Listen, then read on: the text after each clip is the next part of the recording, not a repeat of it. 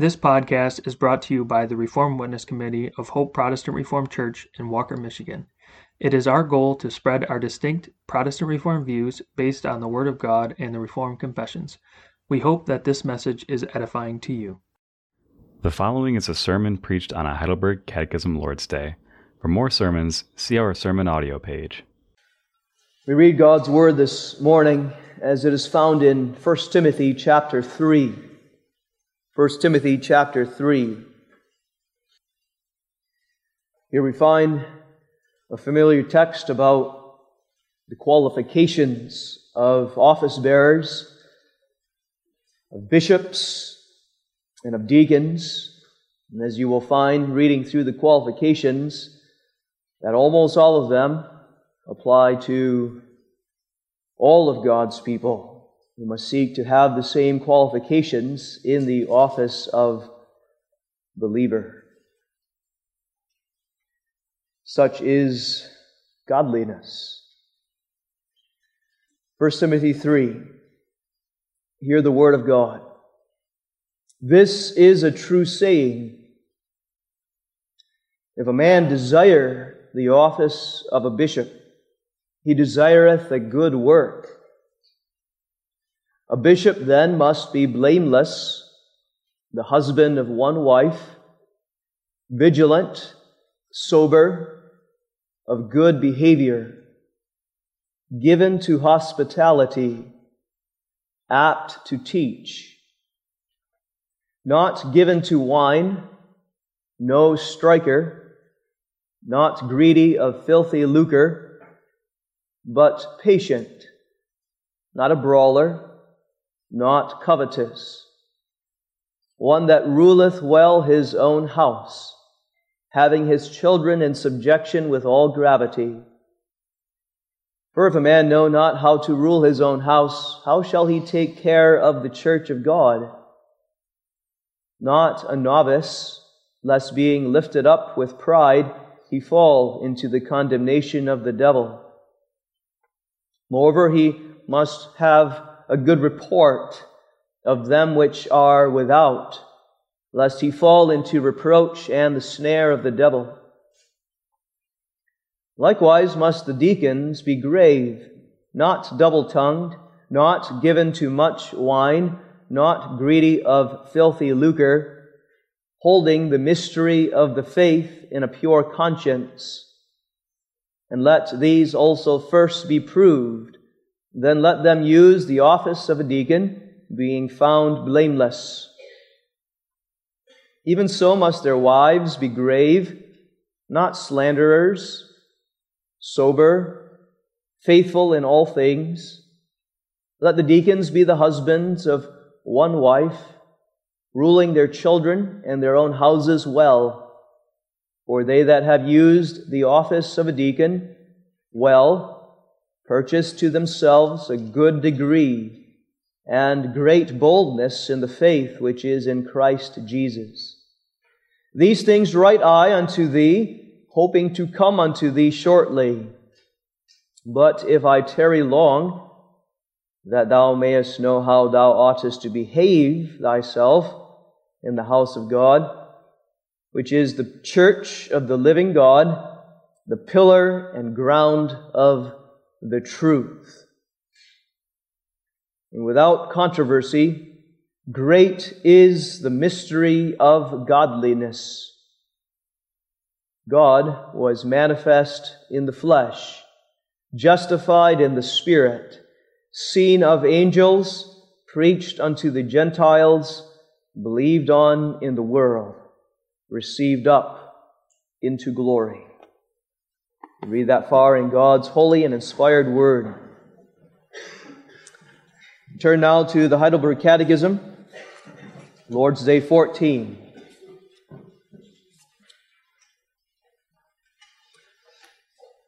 Based upon the scriptures from which we read, Lord's Day fourteen, we find the Catechism's explanation of the Apostles' Creed, what we confess as our faith regarding Christ, the second person of the Trinity. What is the meaning of these words? He was conceived by the Holy Spirit, born of the Virgin Mary. That God's eternal Son, who is and continueth true and eternal God, took upon Him the very nature of man, of the flesh and blood of the Virgin Mary, by the operation of the Holy Spirit, that He might also be the true seed of David, like unto his brethren in all things, sin excepted. What profit dost thou receive by Christ's holy conception and nativity? That He is our mediator, and with His innocence and perfect holiness covers in the sight of God my sins, wherein I was conceived and brought forth. Beloved in the Lord Jesus Christ, I remind you this morning that the gospel of Jesus Christ is not only what Christ has done, but the gospel of Jesus Christ is who He is. When we think about the gospel, we often think about the work of Jesus Christ, especially what He did in sacrificing Himself on the cross in our place. And that is indeed the heart of the gospel. But the gospel is not only His work and His work on the cross, but the gospel is His identity. In fact, it has to be first about who He is, His identity, before it can be about what He has done. Think about that very briefly. If someone other than Jesus Christ, the true Jesus Christ, if someone other than Him went to the cross and suffered what Christ endured, His work would not be good news to us, because that one could not save us from our sins. Only if He went to the cross as the one who is very God, very man, and perfectly righteous, only if He has this identity as revealed in the Scriptures, do we have the gospel. The gospel is first about who He is, before it is about what He has done. The greatness of His work depends on the greatness of His person and His natures. Thus the Catechism has been explaining the names of Jesus Christ that we confess in the Apostles' Creed. The names of our Savior bring us to His identity. The name Jesus, the name Christ, the name Only Begotten Son, and then the name Our Lord. We're talking about who He is first, which relates then to what He has done. And today, the Catechism, in explaining the next part of the Apostles' Creed, again explains it in terms of who He is. Even when it explains who, the, the phrase, who was conceived by the Holy Ghost, born of the Virgin Mary, notice the Catechism brings up again who He is, that God's eternal Son, who is and continueth true and eternal God, took upon Him the very nature of man, of the flesh and blood of the Virgin Mary. Let us, beloved, this morning not only consider this gospel of who He is, but let us again marvel, marvel at His identity. Be astonished about who this person of the Son of God is. Stand in awe, beloved. That's what you have come to church for, to worship, to stand in awe of this wonder of all wonders. Here is the greatest miracle of who He is, the most astonishing of mysteries. God made flesh in the womb of a virgin. It's not enough, you know, It is not enough that we celebrate the incarnation of God the Son on December twenty-fifth. It is not enough that we praise God for this mystery of godliness maybe a couple of weeks during Advent season before December twenty-fifth. Although it certainly is proper to celebrate the incarnation at that time, one of the dangers in setting a date for celebrating something we call Christmas is that we think that when December twenty-fifth is over, then the celebration of the incarnation can stop. And we can go on thinking about other things. The wonder of the Christ child is stored in the back of our minds along with the decorations of the season, or archived along with the carols that we don't take back up on our lips till the next year. But thank God you have the Heidelberg Catechism, which brings us, in the month of March, to the Incarnation again, to remind us that this is what we are to celebrate all the days of our life. Great is the mystery of godliness. God was manifest in the flesh. Consider with me this gospel. Rejoice with me in this gospel under the theme, the great mystery of God incarnate. First, His identity. Second, our prophet. And then finally, the calling. His identity, our prophet, and then the calling. A couple of weeks ago in Lord's Day thirteen, question and answer thirty-three, just the next, the Lord's Day before the one we consider today, I remind you what we considered of the identity of Christ. He is the begotten Son of God. Remember that. He wasn't begotten when He was conceived in the womb of the Virgin Mary, as we consider in Lord's Day fourteen today. But He was before that, eternally begotten of the Father, before all worlds, we confess in our creeds. And the Catechism in Lord's Day fourteen now reminds us of that, that eternality of God the Son, that God's eternal Son, who is and continueth true and eternal God. He is from eternity, the Catechism is saying, the begotten Son of God. But now, not only was God the Son eternally begotten of the Father, but the point of the Catechism is mainly this, that He never ceased to be God.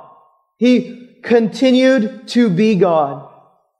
So that even when the second person of the Trinity, the only begotten Son of God, now as we find Him described here in Lord's Day fourteen, takes on flesh, becomes a human in the womb of Mary. He continues, the Catechism says, He is and He continues to be the true eternal God. That's also Paul's point in First Timothy three sixteen when he speaks of this great mystery of godliness. Notice he describes it as this, God manifest in the flesh. The unchanging God, now manifest, literally revealed or made known in flesh. He remains this God. Meditate and marvel on a mystery so great you cannot fully comprehend it, and yet God has given you the mind of Christ to understand it to a degree. While remaining God, while continuing to be God the Son, the only begotten of the Father, not becoming lesser than God, but continuing to be co-equal with Father and co-equal with Son, and maintaining the fullness of His attributes, omnipresence, omnipotence, wisdom, He now also became flesh, man. In mathematical terms, in mathematical terms, there was no subtraction no taking away from his deity. He continued to be fully God, though as he descended and took on human flesh, he chose to hide his deity, to veil his Godhead, not to use his divine power as a human, to lay it aside in that sense. That is a great mystery called the Incarnation. We call it the Incarnation partly based on this text in First Timothy three sixteen. When we find the words, in the flesh, God manifest in the flesh, that's where the word incarnation comes from. Carnation, carn, is the Latin word for flesh. Incarnation literally means the infleshing, the infleshing of God. God took on flesh so that he is revealed in the flesh. That's inspired Scripture. The Holy Spirit is especially the one who has done the work to have God the Son in flesh. Catechism says, by the operation of the Holy Spirit. And the Scripture is explicit about that. Father gave his Son, his only begotten Son. God the Son willingly came, condescended to us. But for there to be in the womb of Mary, God in the flesh, the Holy Spirit must work. That's what the angel Gabriel said to Mary, Luke one thirty-five, the Holy Ghost shall come upon thee, and the power of the highest shall overshadow thee. Therefore also that holy thing which shall be born of thee shall be called the Son of God. Conception is a wonder itself, isn't it? For there to be a human being, body and soul, in the womb of a woman. That itself is a wonder. But about two thousand years ago, something infinitely more wondrous took place. Great is the mystery of godliness. Not only was there conceived in the womb a human being, body and soul, but there was conceived by the power of the Holy Spirit in Mary, God, the person of the Son, without losing any of his deity, made flesh. Notice three miracles, or three aspects of this one great miracle or mystery of the Incarnation.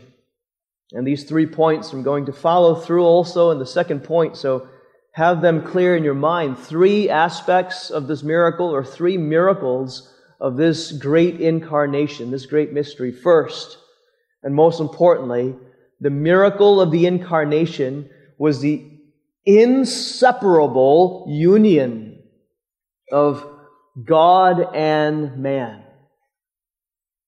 The, the person of the Son with his divine nature now is united to the human nature to such a degree, to such closeness, in such a powerful union, that God and man, in the person of Jesus Christ, would never again be broken apart. That's the miracle. It could never, ever be pulled apart. An inseparable and permanent union of God and man. Great is this mystery. Never again, never again would God, the Son, not be in the flesh. Think about that. What love. What love of God. That He would look upon us with that mercy to condescend and make Himself, we would put it, stuck to us. When a husband and wife get married, I warn them in pre-marriage counseling that if they get married, they are stuck for life. And I put it in that those terms to express to them how permanent it is, the marriage bond. It's not all negative. Though there are negatives, because you must bear with the, with the sins and the weaknesses of your spouse for life, till death do us part. But now God the Son, when He was incarnate by His Holy Spirit, united His person to our human nature. And He was stuck not merely for life, but forever. He did that to save us, to make us one with Him. Though not identical to this, think about the union of Father, Son, and Holy Spirit in the Trinity. We've considered that already. An inseparable union of Father, Son, and Holy Spirit. But comparable to the power of that union between the three persons, so now is this union between God the Son and human flesh. Cannot be broken. And to impress you with this miracle, I read for you Belgic Confession, Article nineteen. Belgic Confession, Article nineteen brings us to an astounding point about this inseparable union that the Holy Spirit performed in the womb of the Virgin of Mary. In Belgic Confession, Article nineteen, the second paragraph reads this way: "But these two natures," referring to the divine and the human, "are so closely united in one person that they were not separated even," notice, "by His death. Therefore, that which He, when dying, commended into the hands of His Father was a real human spirit, departing from His body. But, in the meantime, the divine nature always remained united with the human, even when He lay in the grave. And the Godhead did not cease to be in Him, any more than it did when He was an infant, though it did not so clearly manifest itself for a while." What the Belgic Confession is explaining to us is this: so closely, so inseparably that God the Son joined Himself to our human nature that even at death, that union was not broken. Now at death, the Belgic Confession is saying, the body and the soul was separated. The soul went to heaven in the hands of Father, and, and the body remained in the grave on this earth. But that still did not break the union of God the Son with both soul in heaven and body in the tomb. God was in the grave. That's how low He descended for us. The miracle of the Incarnation is that inseparable, permanent union of human and divine in the one person of the Son. Secondly, great is this mystery of godliness, because there was conception in a virgin, in a virgin. It had to be so. The seven hundred fifty-year-old prophecy, the Word of God, infallible, inspired, had said, Isaiah seven verse fourteen, the Lord himself shall give you a sign. Behold, a virgin shall conceive and bear a son, and shall call his name Emmanuel.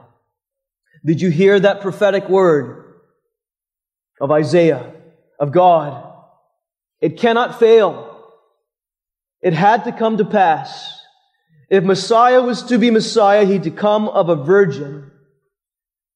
Or in the negative, if Messiah had been conceived in someone other than a virgin, if Messiah had been conceived in Mary, who was not a virgin, merely a young woman, as some dare to claim, then the child in her womb could not have been Messiah. God's word has to stand. And for Christians to go about claiming today, as many do, that Jesus is Messiah, but deny that he came of a virgin, is the same thing as saying that God is a liar. No, God said he must come of a virgin. Mary was a virgin. God's word stands. His truth endureth to all generations. How shall this be, she said, seeing I know not a man?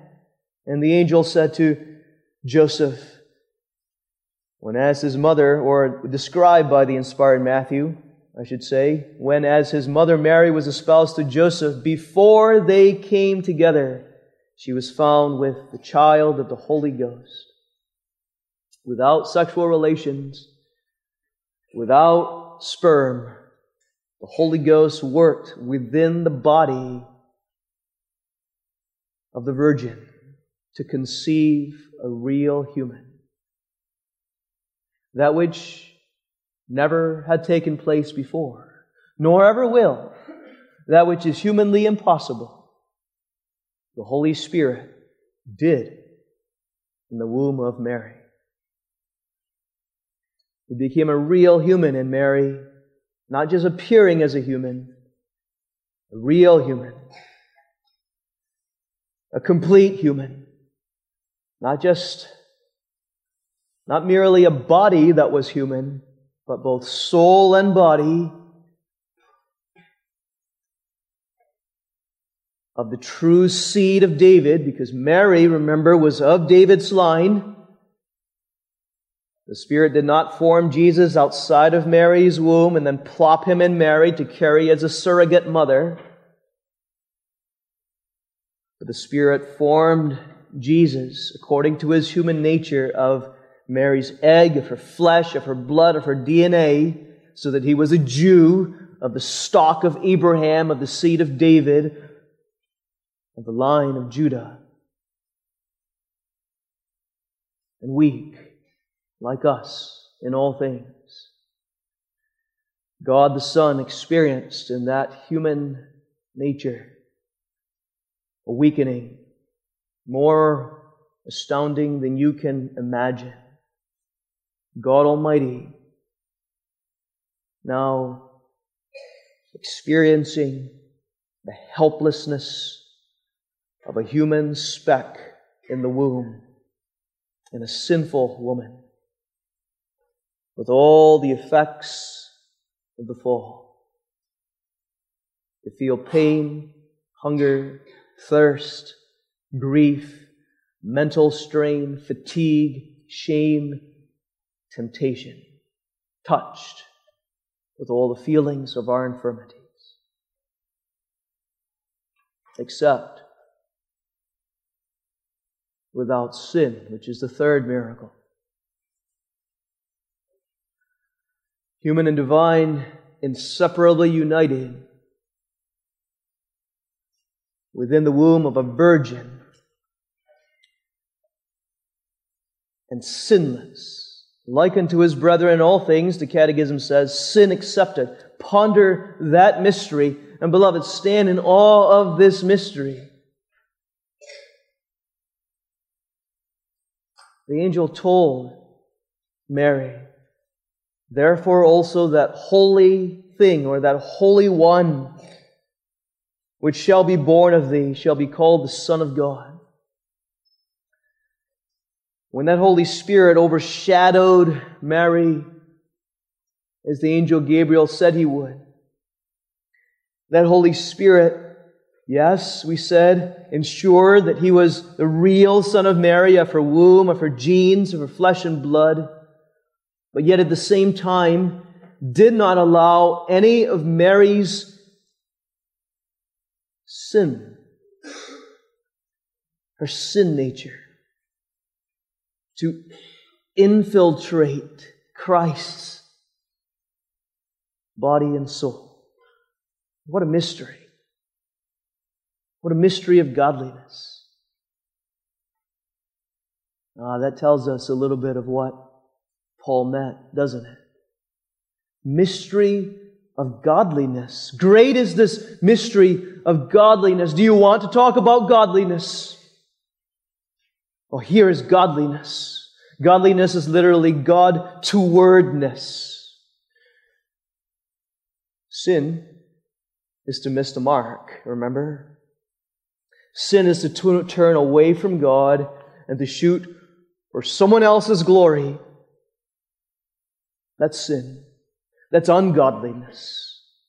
Godliness is to always be aiming at the mark, toward God and His glory, and always hitting that mark in the middle, at the bullseye.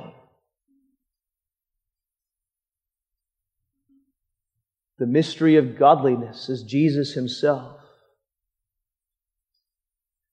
Without original sin, with all the commandments on His heart, with perfect trust of His Father, with perfect love and thanks, aimed always at God's glory and always hitting that mark. With all His heart, mind, soul, and strength, and all of His actions as well, with all of His deeds, with all of His thoughts and desires. Never a selfish thought. Never pride after a good work. More willing and more faithful than the angels in heaven. A pillar of truth and grace. Through all weakness and temptation and fiery trial, worse than you and I or any human has ever endured, not a single sin. Without a sin, without a sin of omission. Meaning, knowing each and every good He was called to do, He always did it perfectly. Great is this mystery of perfect godliness. And this is the gospel. This is good news. The glorious identity of Jesus, when God's eternal Son, continuing true and eternal God, became a man, man, inseparably, inseparably united, God and man, in the womb of a virgin, without sin. And there's profit, the Catechism says. What profit dost thou receive by Christ's holy conception and nativity? The prophet, the Catechism explains this way: He is our mediator, and with His innocence and perfect holiness covers in the sight of God my sins wherein I was conceived and brought forth. And to help you follow now, I remind you I'm going through these three miracles that I've just given you about the Incarnation. And from these three miracles, we're going to derive from them the profit, as the Catechism explains it. The first benefit, the first profit, because of that inseparable union now between God and man, is this: He is qualified to do the work of suffering and dying for each of us, His elect people. He is qualified to do that work of suffering and dying for us. That is what the Catechism means with that phrase, He is our mediator. There's so much in that phrase. Because of the Incarnation, He is our mediator. Mediator, I remind you, is the go-between, the one who stands between God, the just God now, and us, sinful man. And this mediator must take upon himself the wrath, the infinite and just wrath of God against us for our sins. That's the only way that we can be delivered. But he had to. He had to be both God and man, inseparably united in the womb of the Virgin. If he wasn't, he could not be this mediator to take God's wrath upon us. And we ask, why did he have to remain God? Remember Lord's Day five. No mere creature can. No mere creature can sustain the burden of God's eternal wrath against sin so as to deliver others from it. Only the infinite Son of God, continuing to be true and eternal God, could sustain that human nature so that all that suffering was of infinite value. So that it was enough. It is finished, as he said. Having endured the infinite wrath of God by the power of his Godhead. And yet at the same time, he had to be man, joined to that divine person, a real, complete, weak human nature.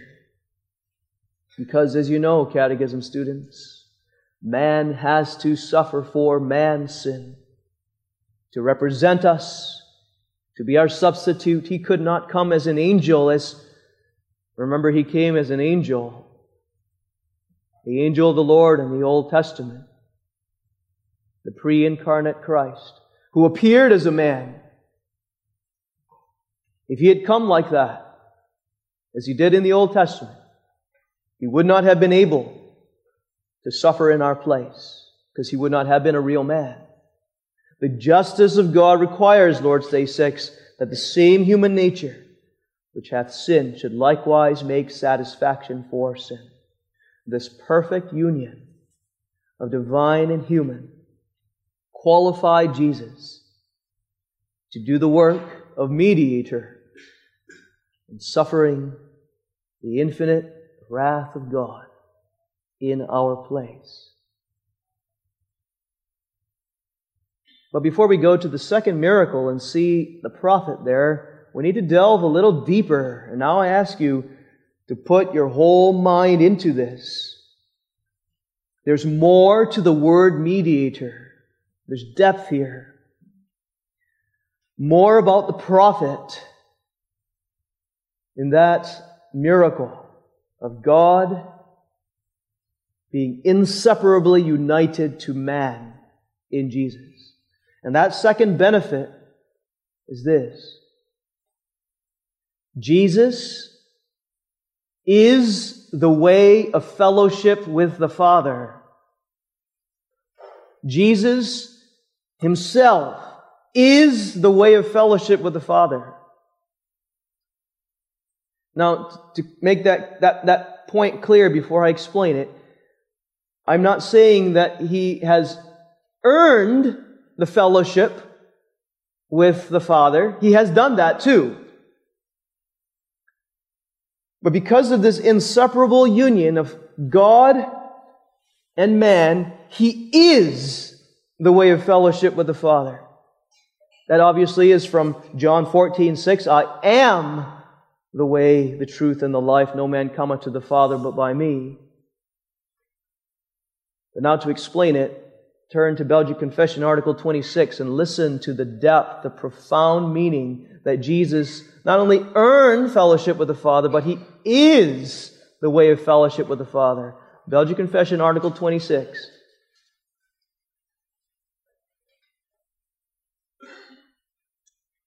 Belgic Confession, Article twenty-six is about Christ's work as mediator, not only at the cross, but after the cross.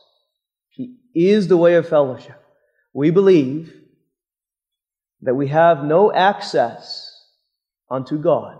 Meaning you right now, you don't have any access or fellowship. That's the word, one word for, to, to speak of fellowship. No access unto God, but only through the only medi- alone through the only mediator and advocate, Jesus Christ the righteous. Who therefore, notice how where the Belgic Confession bases or roots this fellowship in, who therefore became man, having united in one person the divine and human natures, that or so that we men might have access to the divine majesty, which access which we would otherwise be barred against us. Now, I can't fully understand this or fully explain this, but we need to come to a good degree of understanding of this. Ponder this. There is not only sin between God and man, but there is a great gulf, a barrier, because He is God and we are puny man. If God were to speak to us and have fellowship and ha- and, and and speak His Word to us, and we didn't have the mediator, we, we wouldn't experience that fellowship. We don't have access to the Almighty God because we're so low and sinful. And for the experience of fellowship with God, the mediator has come. Not only to earn it, as I said, not only to merit it, but now to be in His person, the one that bridges the gap and brings God to man in His very person.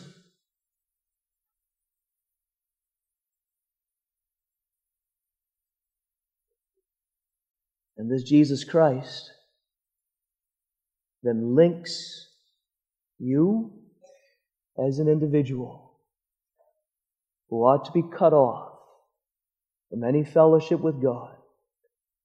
He links you by the bond of faith to Himself, where there is that inseparable union. That in Christ, literally in Christ, there is a connection and a fellowship between this infinite Almighty God and you, puny man. To be concrete, how can you even hear God speak to you?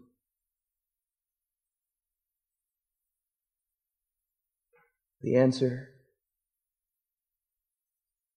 because the one, Jesus Christ, who has united God and man in His flesh, speaks. And how, how can you speak to God in prayer? Because the one who has united God and man in His flesh speaks for you to God. How can you enjoy any assurance of His forgiveness, of His love? How can you enjoy the ability to do any good works as part of the fellowship with God? Because Jesus Christ, in His very person, has united God and man. That is why you have and experience covenant communion with the Father in Jesus alone. What about the second miracle? What's the benefit of this union? The second miracle speaks of the union that happens in the womb of a virgin, the virgin. I'll be brief here. The benefit of the virgin conception is that it is to us a sign. A sign that points out the true Messiah. I already hinted at this. Isaiah seven fourteen, the Lord Himself shall give you a sign.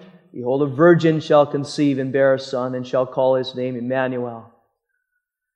A sign, children, remember, is like, like a street sign. Think of going down the road, and sometimes we don't know where, what's the right exit.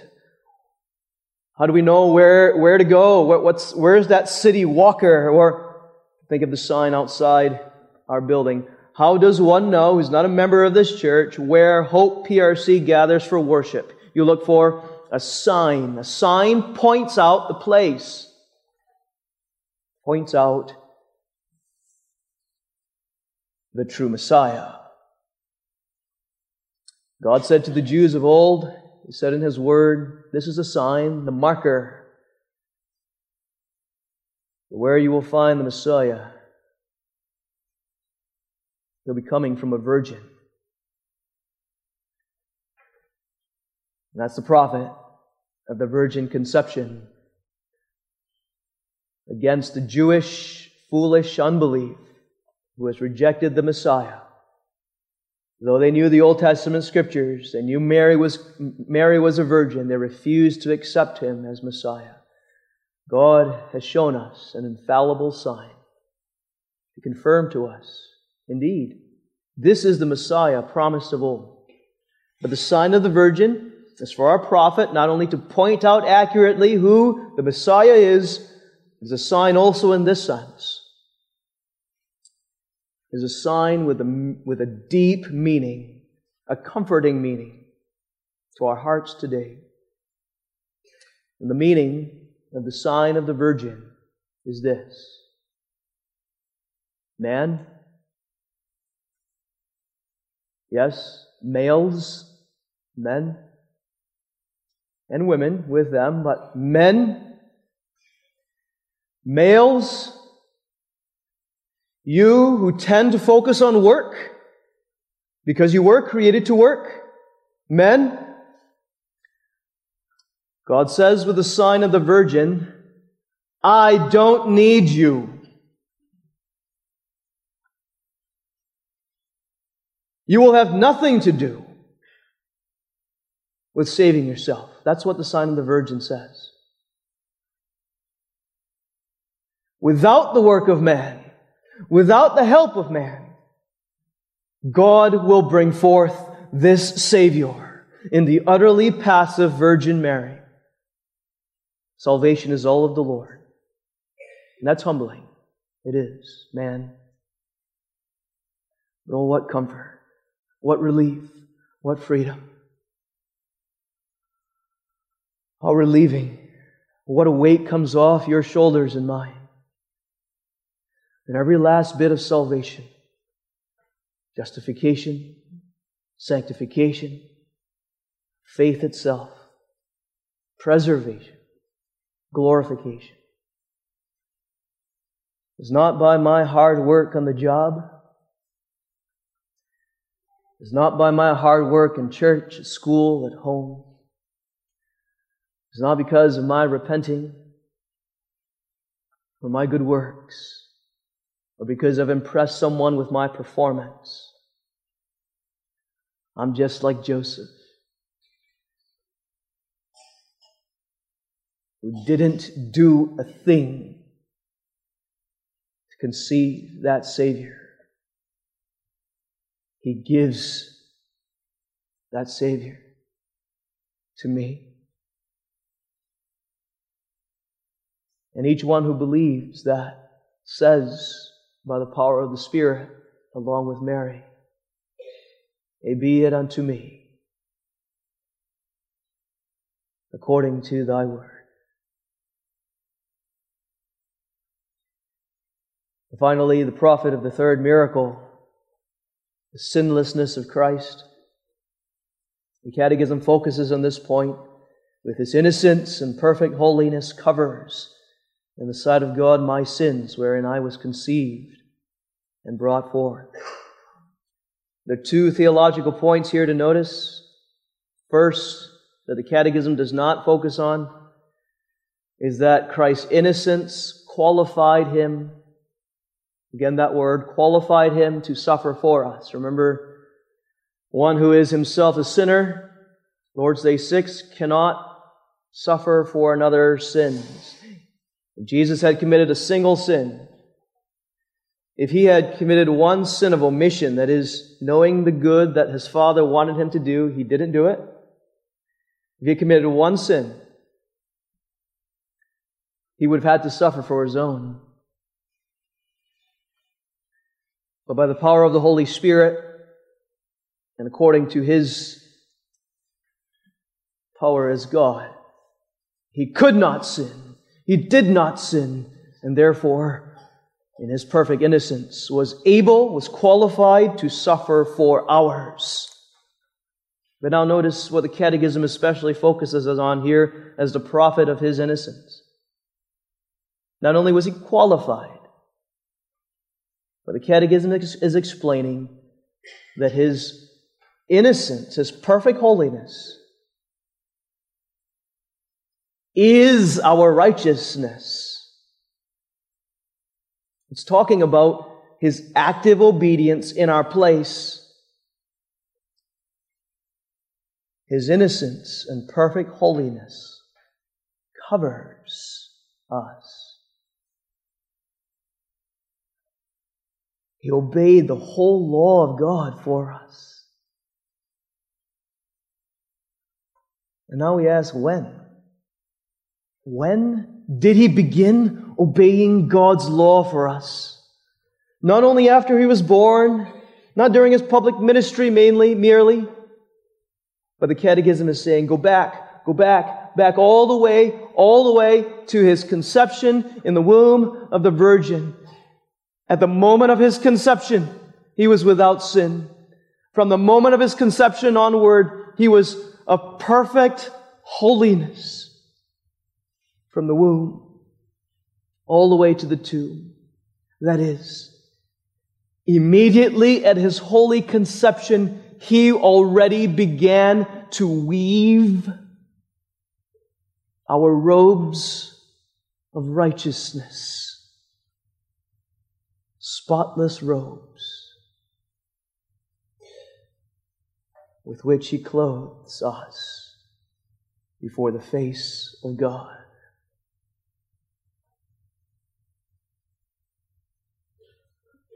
Not merely do we stand before God as not guilty, but perfectly holy in Jesus Christ. Great is this mystery of godliness. And the special application here is about little children, which we all once were,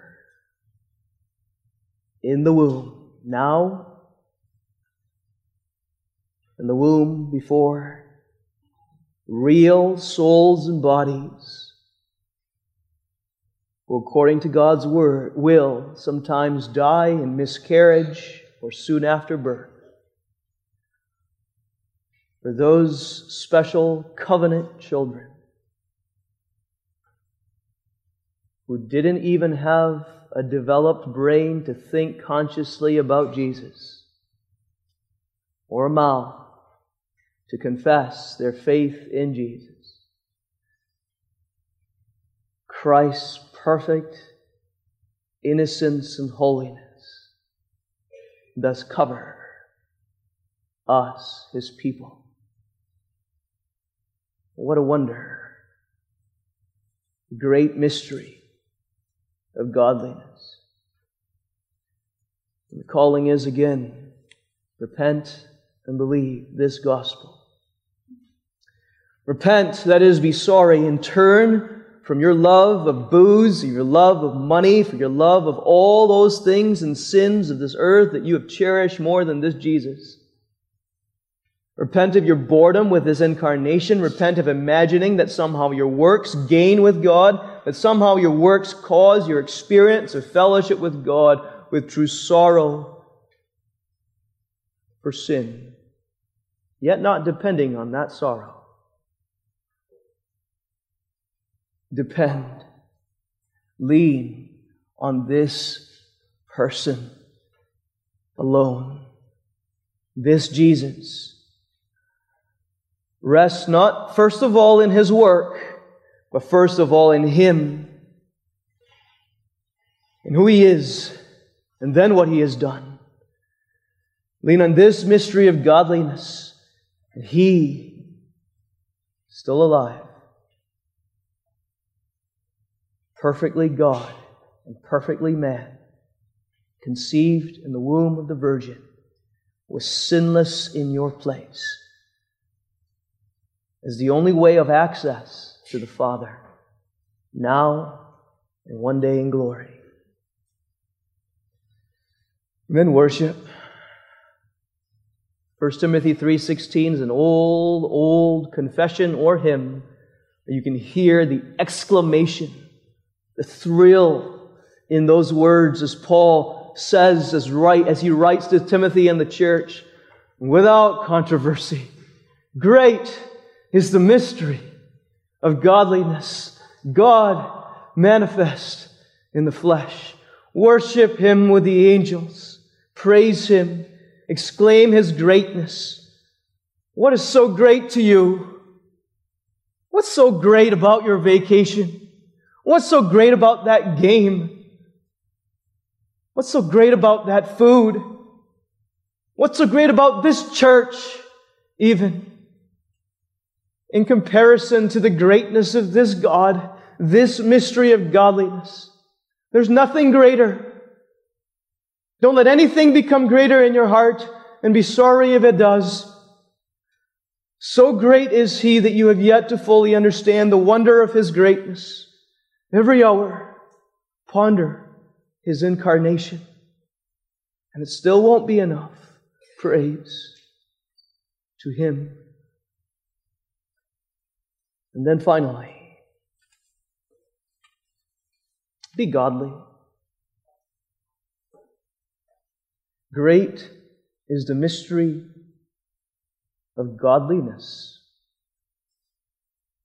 We've already explained that as Christ being godly, perfectly godly, in our place. What a wonder. But His salvation is even greater, beloved. Even greater. Because this great mystery of godliness, Christ manifest in the flesh, makes us godly. He does. Remember, godliness is a God towardness. Sin is a missing of the mark. Godliness is aiming at the mark of God in His glory. And because Jesus is godly, and there is an inseparable union between God and you, there will flow into you His godliness. You will be, as a church, a pillar and ground of the truth. You will uphold that truth. You will confess it purely, not perfectly, purely, not proudly. You will study to develop your understanding of it so that you might confess it in truth and in love. That's godliness. You will live a life, then, sober, not given to wine, patient, not covetous, as men ruling your house well. And yes, you, you hear the description, the qualifications of elders and deacons, but those descriptions apply to you and the office of believer. Join to Christ. You will be godly. You must, you can, you will. Why?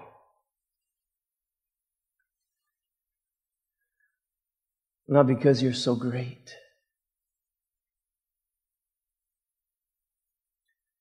But because great is the mystery of godliness, who has joined Himself to you by faith. Amen. Let's pray. O God, we exclaim with Paul and the church of all ages, great is Thy mystery of godliness. God the Son, revealed in the flesh. We stand in awe of that inseparable union of God and man, His conception in the womb of a virgin, and His sinlessness imputed unto us. We stand in awe of this godliness which He has for us and also works in us. Stir up within us a true faith, that we might live for Thee, for Jesus.